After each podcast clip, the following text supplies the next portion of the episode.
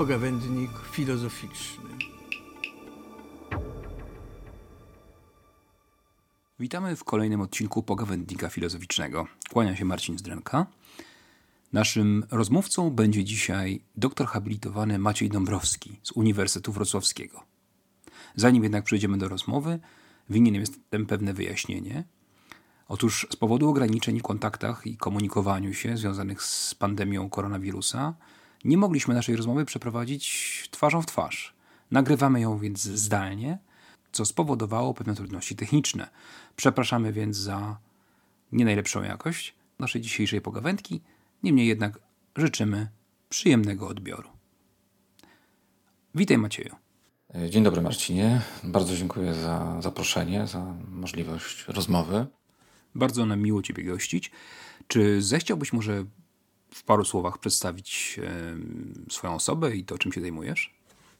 Gdybym miał się przedstawić w kilku zdaniach, no to pewnie bym musiał się przedstawić w ten sposób, że jestem historykiem filozofii. W pierwszym takim przybliżeniu, tak przynajmniej w dokumentacji habilitacyjnej zostało to zapisane ostatecznie. Jestem historykiem filozofii polskiej, czy w Polsce. Bardziej e, przybliżając, to byłoby dwudziestolecie międzywojenne i okres tuż powojenny. Jak powiedziałeś, y, zajmujesz się filozofią polską, czy filozofią w Polsce. E, oprócz tego także klasycznymi dziedzinami filozofii, ontologią, teorią poznania, filozofią nauki. Powiedz, nie czujesz się epigonem jakiejś przemijającej tradycji? E, jedno z pism filozoficznych ogłasza właśnie nabór tekstów do numeru poświęconego domniemanemu zmurszeniu filozofii i dziwaczności nauk.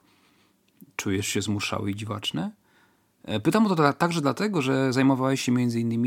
Joachimem Metalmanem, który poszukiwał łączności, syntezy nauk przyrodniczych i filozofii. Ale pytanie najważniejsze.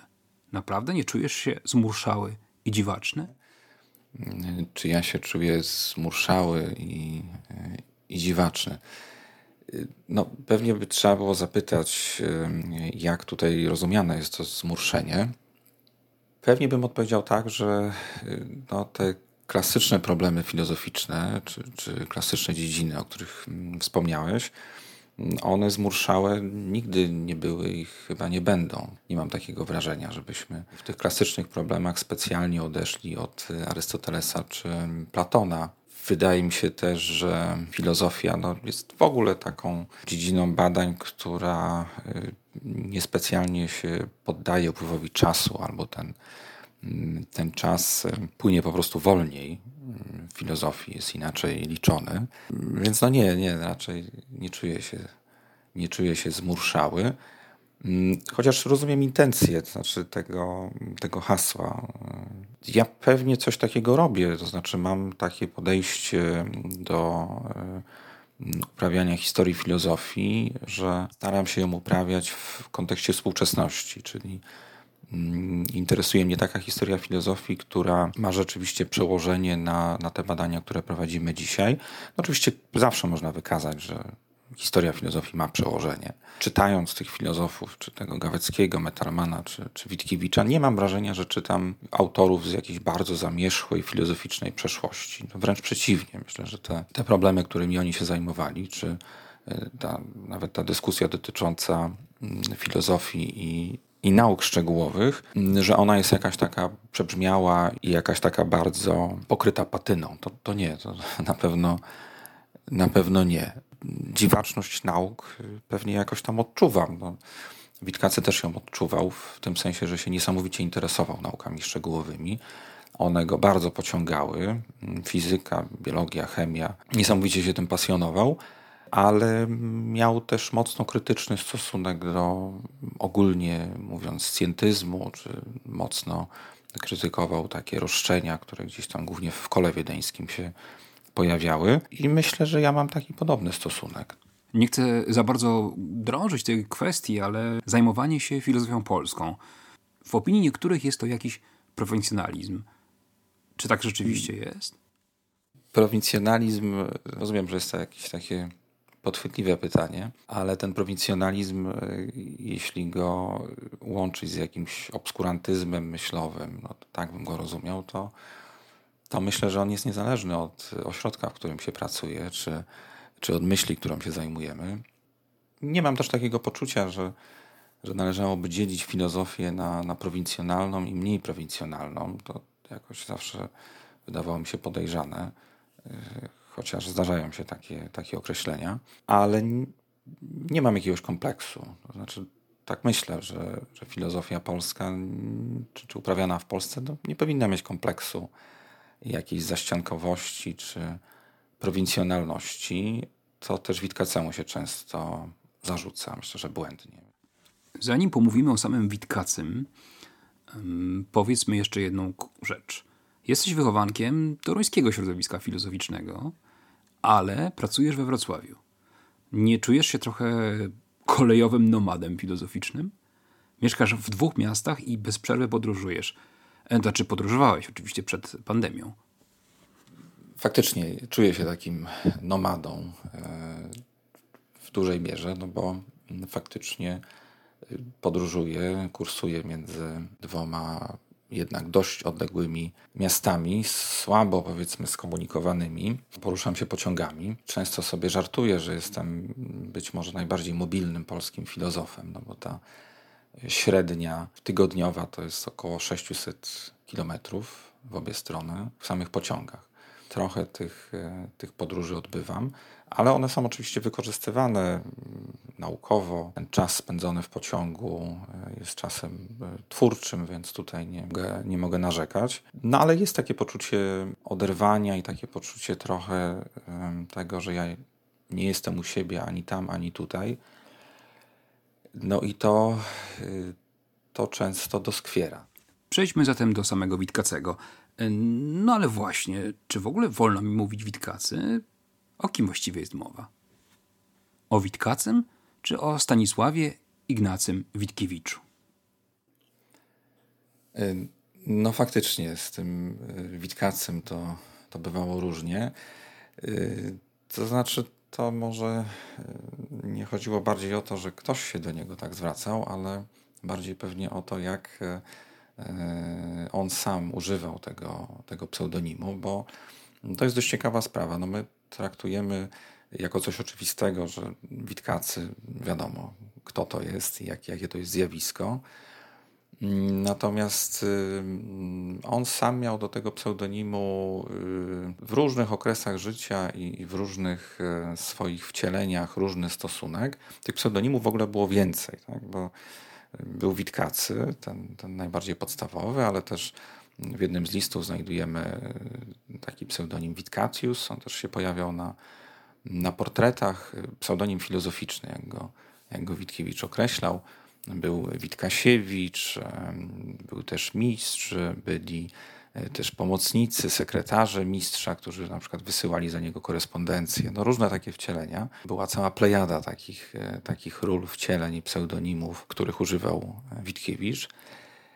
No właśnie, ale e, jeśli się odwołać do filozofii, to tutaj się pojawiała konsekwencja w używaniu jednak obu imion i nazwiska, a nie tego pseudonimu. Ja nie mam jakiegoś problemu z e, używaniem tego pseudonimu, chociaż faktycznie mam raczej taką tendencję, pisząc o, o filozofii, e, no, używać właśnie nazwiska czy, czy imion, i jak, tak jak sam Witkiewicz to robił. Myślę, że to pomimo tego oczywiście, że to był, to był Witkacy, to była jakaś taka mm, metastruktura, i ten język jest zawsze językiem Witkacego. Wiadomo, jak się czyta te teksty, to wiadomo, że to jest on i tak dalej. Mm, tam są jakieś żarty, neologizmy, ale myślę, że Witkiewicz był takim autorem jednak bardziej modernistycznym niż postmodernistycznym i to mu się nie mieszało. To znaczy, to jego role nie były aż tak wymieszane, jak my to dzisiaj e, chcielibyśmy widzieć, czy, e, czy widzimy. Teksty filozoficzne są no, raczej tekstami e, takimi, które zbliżają się do wzorca naukowości, w miarę klasycznej rozprawy filozoficznej i, i tam, tam raczej się pojawia właśnie ten Witkiewicz, a nie, a nie Witkacy. Myślę, że nie ma takiego jednego klucza w ogóle interpretacyjnego do, do jego twórczości. Jest jakaś właśnie, tak jak powiedziałem, metastruktura, którą można nazwać Witkacym, ale tam jest bardzo wiele ról, które, e, które on próbował odgrywać. I jedną z tych ról była rola, rola filozofa, która no, była też problematyczna z racji tego, że jest właśnie ta mm, legenda, legenda Witkacego. E, I ten Witkacy nam się kojarzy jednak trochę inaczej, to znaczy średnio nam się kojarzy z poważnym, e, poważnym filozofem, więc to, to chyba jest taki, e, taki problem zasadniczy. To, co od razu mi się kojarzy też z, z tym pseudonimem i z tą, z tą wspomnianą legendą, to jest problem, który zauważył bardzo dobrze kiedyś Bolesław Miciński, zresztą przyjaciel Witkiewicza, w takim wspomnieniu, niedokończonym wspomnieniu, które po wojnie, po wojnie się ukazało. Tam znajdujemy taki, taką charakterystykę, który niesamowicie poważnie traktował rzeczy niepoważne, a do tych niepoważnych podchodził ze śmiertelną powagą. I to zbijało z tropu innych. I myślę, że trochę tak jest właśnie dzisiaj, że pewne rzeczy, które właśnie Witkiewicz traktował poważnie, my traktujemy jako niepoważne i odwrotnie. No i to prowadzi do, do częstych problemów. Ja mam takie podejście, że staram się tą filozofią zajmować e, poważnie, przynajmniej tak mi się wydaje, czyli e, nie traktuję jej jako filozoficznego czy intelektualnego żartu, bo takie, takie pomysły też się pojawiają. One myślę, że wynikają z takiego generalnego problemu z filozofią Witkiewicza. To znaczy z tego, że to jest taki filozof, e, ja go nazwałem kiedyś problematycznym, ale może nawet lepiej byłoby powiedzieć, że to jest taki filozof, e, który nie za bardzo ma publiczność filozoficzną.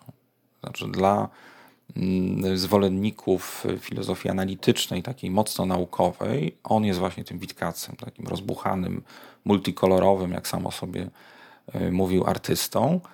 No a dla tych, którzy właśnie są wychowani już na czy postmodernizmie, dekonstrukcjonizmie, czy jakichś innych bardziej współczesnych izmach, on jest właśnie za bardzo klasyczny, za bardzo taki poukładany, y, właśnie naukowy, prawda absolutna się pojawia, właśnie odwołania do nauk szczegółowych. To, to jest problem, bo mm, jedna i druga tradycja traktuje Witkiewicza z pewną podejrzliwością daleko idącą. I i myślę, że to jest, to jest sedno, sedno problemu, tak, tak ja to widzę.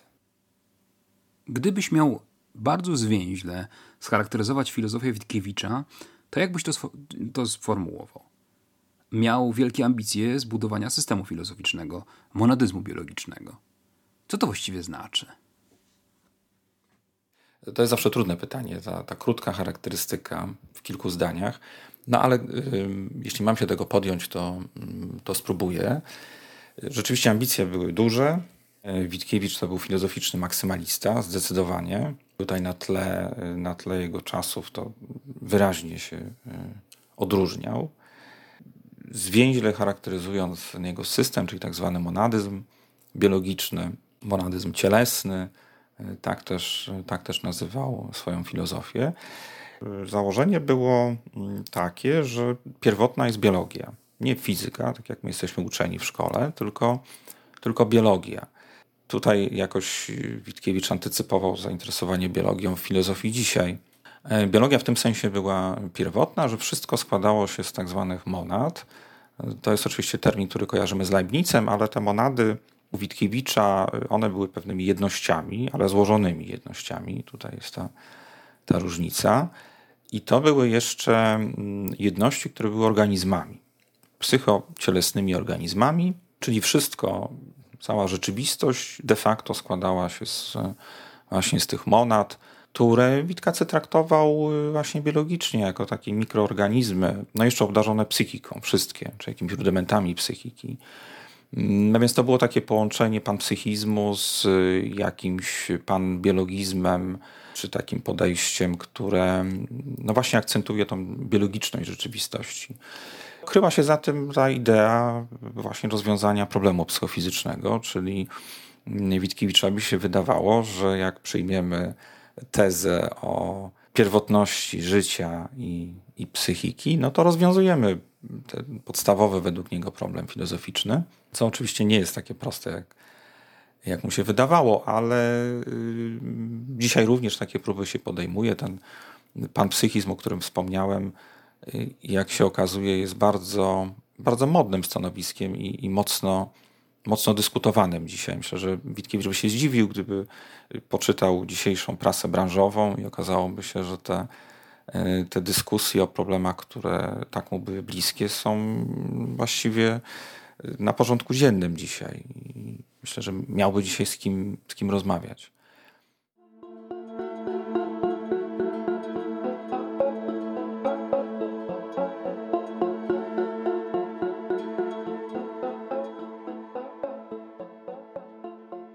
Witkiewicz proponował, no jak sam uważał, ta, ta jego monodologia miała być częścią tak zwanej prawdy absolutnej. Też miał różne momenty, to znaczy w jednych był bardziej zdecydowany, mm, że to jest to, a miał też takie momenty wahania, że to może tutaj jednak należałoby coś zmienić w tym swoim stanowisku. Zresztą cały czas je faktycznie doskonalił. Czy to nie była filozofia y, taka statyczna, tak się często ją przedstawia, że tam się nie było zmian i Witkiewicz objawiał jakąś prawdę absolutną i na tym poprzestawał. Mm, to tak nie było. Właśnie te ostatnie teksty, którymi ja się zajmowałem, czy te, te późne teksty, tam jest dużo różnych nowych pomysłów, zmian. Właściwie trudno powiedzieć, w którą stronę ten system by poszedł. Ja mam wrażenie, że on gdzieś starałby się to rozbudowywać w jakąś taką syntezę, ale również fizyki, różnych nauk szczegółowych na tym fundamencie filozoficznym czy ontologicznym, jak, jak on to on to nazywał. Przejdźmy zatem do kwestii, którą można by określić mianem kwestii witkacowskiej. Mm, chodzi o dość specyficzny stosunek środowiska filozoficznego do tej postaci. Jak układały się relacje Witkiewicza ze środowiskiem filozoficznym? Czy były traktowane poważnie, a może przyprawiono mu przedwcześnie gębrowiczowską gębę, wariata, prowokatora, błazna, która wykluczyła go na zawsze z grona poważnych filozofów? Ja bym powiedział tak przewrotnie, że się Witkacy miał e, lepszą chyba prasę filozoficzną, że tak powiem, e, wtedy, kiedy żył, niż dzisiaj. Myślę, że współcześnie odium tej, tej negatywnej czy, czy czarnej legendy, wariata skrupówek, e, szaleńca, kogoś właśnie niepoważnego i tak dalej. I to dzisiaj mocno przeszkadza w tej recepcji. To jest takie moje doświadczenie badacza no, nauczyłem się z tym żyć w pewnym momencie, że każda dyskusja o filozofii Witkiewicza musi mieć ten wątek związany, nie wiem, z kobietami, narkotykami, różnymi ekscesami. I to jest zrozumiałe, tylko problem jest wtedy, kiedy ta dyskusja się na tym kończy, czyli, e, czyli te wątki dominują. A faktycznie ta, ta legenda jest e, no, tak rozbudowana dzisiaj, E, różnego rodzaju jednak przekłamania, czy takie hiperbolizacje pewnych e, legendarnych zachowań Witkacego no powodują, że dyskusja jego filozofii często nie wychodzi poza jakieś ogólniki, frazesy i takie jakieś rzeczy, które no mają mało wspólnego z merytorycznymi treściami. W okresie międzywojennym, kiedy Witkiewicz działał jako filozof, no sytuacja była o tyle lepsza, że no po pierwsze to środowisko było mniejsze, prawie wszyscy się znali, a można odnieść wrażenie, że znajomość bezpośrednia z Witkiewiczem, wtedy kiedy już się przebiło przez ten, ten taki zewnętrzny e, anturaż jakiegoś właśnie ekscentryka i człowieka, który epatuje jakimiś swoimi dziwnymi zachowaniami, bo faktycznie Witkiewicz tak działał e, i tutaj no, najczęściej komentatorzy wskazują, że to była jakaś taka mas, była to taka maska, która pokrywała jednak naturę um, introwertyka, kogoś, kto no, niespecjalnie dobrze się czuł w środowisku nowym, środowisku, które oceniało w jakiś sposób. No, to w ten sposób się, się to tłumaczy. Tutaj bardzo bardzo dużo może nam dać lektura wspomnień. Ja tu myślę przede wszystkim o księdze pamiątkowej, która się ukazała e, już po wojnie. E, I tam są wspomnienia filozofów, e, Ingardena, Tatarkiewicza czy Jana Leszczyńskiego, przyjaciela Witkacego. Ważne jest to wspomnienie Ingardena. Tam Ingarden dość dobrze kreśli ten, ten wizerunek y, Witkacego. Zaczyna w ogóle od ich poznania. To ciekawe, bo panowie poznali się w Toruniu, w konfraterni artystycznej, w podziemiach ratusza. I tam Witkacy w, przyjechał na, na odczyt, połączony później z rysowaniem portretów. Są te portrety i Garden wspomina, że no miał bardzo złe wrażenie. Że Witkacy to był człowiek, który mm, starał się więcej y, reprezentować niż rzeczywiście reprezentował sobą, że starał się patować właśnie w jakiś sposób i, i to się Ingardenowi niespecjalnie podobało. Ale później e, panowie się znów spotkali już na takim bardziej neutralnym gruncie w Zakopanem Zaczęli dyskutować, zaczęli wymieniać listy. No i Ingarden wspomina, że właściwie zupełnie inny człowiek. Się okazało, że, że to jest ktoś, z kim warto dyskutować i e, rzeczywiście ta korespondencja też wskazuje na to, że, że znaleźli, znaleźli wspólny, wspólny język. To, co warto też dodać, co Ingarden bardzo celnie, myślę, też e, zauważył, e, on tam pisze w tym wspomnieniu o tym, że mm, no właśnie miał trzy możliwości obcowania z myślą Witkiewicza. Jedna to była lektura tekstów, to co my mamy dzisiaj, trudnych, zawiłych i tak. Druga forma to mm, było wsłuchanie odczytów Witkiewicza, znaczy dokładnie to były wtedy odczyty. Y, no tutaj nie był to dobry mówca, wszyscy się zgadzają co do tego. No i trzecia forma to była właśnie taka intymna rozmowa w cztery oczy. No i Garden mówi, że ta rozmowa to była najlepsza forma i że właściwie no, nie spotkał drugiej takiej osoby, która byłaby w stanie aż tak mocno poświęcić się jakimś zagadnieniom filozoficznym, zatracić w nich i, e, i podjąć dyskusję. I to jest myślę pewien problem, bo no, my nie mamy dzisiaj żywego Witkiewicza, czyli Czyli nie możemy z nim w cztery oczy porozmawiać. Mamy tylko, tylko teksty, które no niespecjalnie spełniają rolę rzeczywiście takiego jasnego, jasnego przekazania myśli autora. Tu trzeba się mocno przebijać przez ten, przez ten gąszcz. Także wracając do tej pozycji, to myślę, że Witkiewicz y, wyrobił sobie pewną pozycję, taką jaką chciał, to znaczy pozycję y, jednak filozoficznego outsidera, ale mm, związanego szeregiem nici ze środowiskiem filozoficznym. Y, wystąpił na zjeździe filozoficznym, publikował w prasie fachowej, y, miał kontakty właśnie te bezpośrednie. Wspomniałem o Ingardenie, mm, Tatarkiewiczu. Y, zresztą, co ciekawe, Tatarkiewicz był pierwszym filozofem, który wykładał teorię, tutaj konkretnie teorię czystej formy w Warszawie, co niesamowicie Witkacemu schlebiało.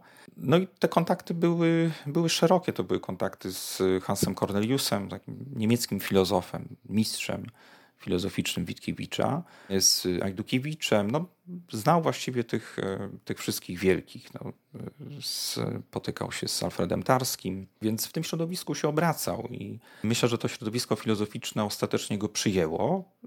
Oczywiście nie w pełni z E, pewnymi, pewnymi oporami, ale w tym środowisku Witkiewicz czuł się dobrze. Tak myślę. Znaczy, pewnie dlatego pod koniec życia przedstawiał się przede wszystkim jako, jako filozof. Witkiewicz był dość luźno związany z e, akademicką filozofią, taką instytucjonalnie rozumianą. Czy można więc powiedzieć, że był filozofem osobnym, może także w opozycji do dominującej tradycji szkoły lwowsko-warszawskiej? Nie znajdował się w głównym nurcie akademickiej filozofii. Czy to mogło stanowić jakąś przeszkodę w rozwijaniu jego systemu? Ta dominacja szkoły lwowsko-warszawskiej, y, ona oczywiście była. Tu Witkiewicz pewnie bardziej walczył z kołem wiedeńskim niż ze szkołą włosko-warszawską, no bo my wiemy, że szkoła była jednak y, no, nieco innym tworem, bardziej pluralistycznym, aż tak nie antymetafizycznym, jak to jak to bywało, bywało w kole. Myślę, że w ogóle to środowisko polskie było bardziej otwarte jednak. Nie mam, nie mam takiego wrażenia, że ono było jakoś specjalnie, y, specjalnie wrogie Witkacemu. Oczywiście zdarzały się takie dyskusje, ale mm, łatwiej było mu znaleźć chyba tutaj takie miejsce gdzieś tam na obrzeżach. Mamy dzisiaj taki obraz szkoły jako pewnego monolitu. Y, tak jak powiedziałem, jednak szkoła miała różne odłamy, różni filozofowie gdzieś tam krążyli po orbitach wokół, wokół centrum. W samej szkole toczyły się dyskusje na różne tematy. Chodzi o same podstawy jakieś programowe, no to trudno byłoby wskazać poza jakąś ogólnie rozumianą y, ścisłością czy dążeniem do ścisłości filozoficznej, jednak y, nakierowaniem na nauki szczegółowe, logikę, no to, to były takie dość ogólne, dość ogólne postulaty. Ale ta dominacja czy hegemonia y, szkoły trochę myślę, że dzisiaj jest wyolbrzymiana. No, na pewno wpływ szkoły jest na tyle duży, że my dzisiaj widzimy dwudziestolecie międzywojenne głównie przez pryzmat szkoły lwowsko-warszawskiej, ale jest to pewne uproszczenie.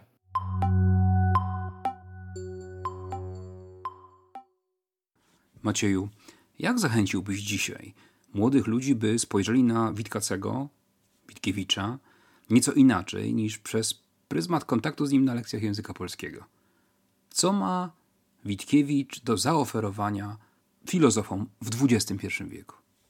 Ja bym powiedział trochę, trochę przewrotnie, to znaczy, że Witkiewicz jest aktualny, e, tak jak aktualna jest zawsze filozofia i te klasyczne problemy, o których mówiliśmy, no, że to się nie starzeje, że te, te, te problemy nigdy nie będą problemami, które które przebrzmiały i że mm, Witkiewicz w tym sensie miał rację, że się nimi zajmował. Rzeczywiście zajmował się problemami takimi podstawowymi, jak struktura rzeczywistości, mm, jak pytanie o, o celowość, właśnie ten problem psychofizyczny, kwestie związane z poznaniem. No to są takie podstawowe, mm, podstawowe zagadnienia i, i tu, się, tu się nic nie zmienia, więc ja bym powiedział, że Witkacy jest aktualny niesamowicie właśnie z racji tego, że odwołuje się do, tej, do tego klasycznego zestawu e, pytań, co, no z czym różnie ostatnio bywało w filozofii. Tak? Są różne, różne nowe spojrzenia, które negują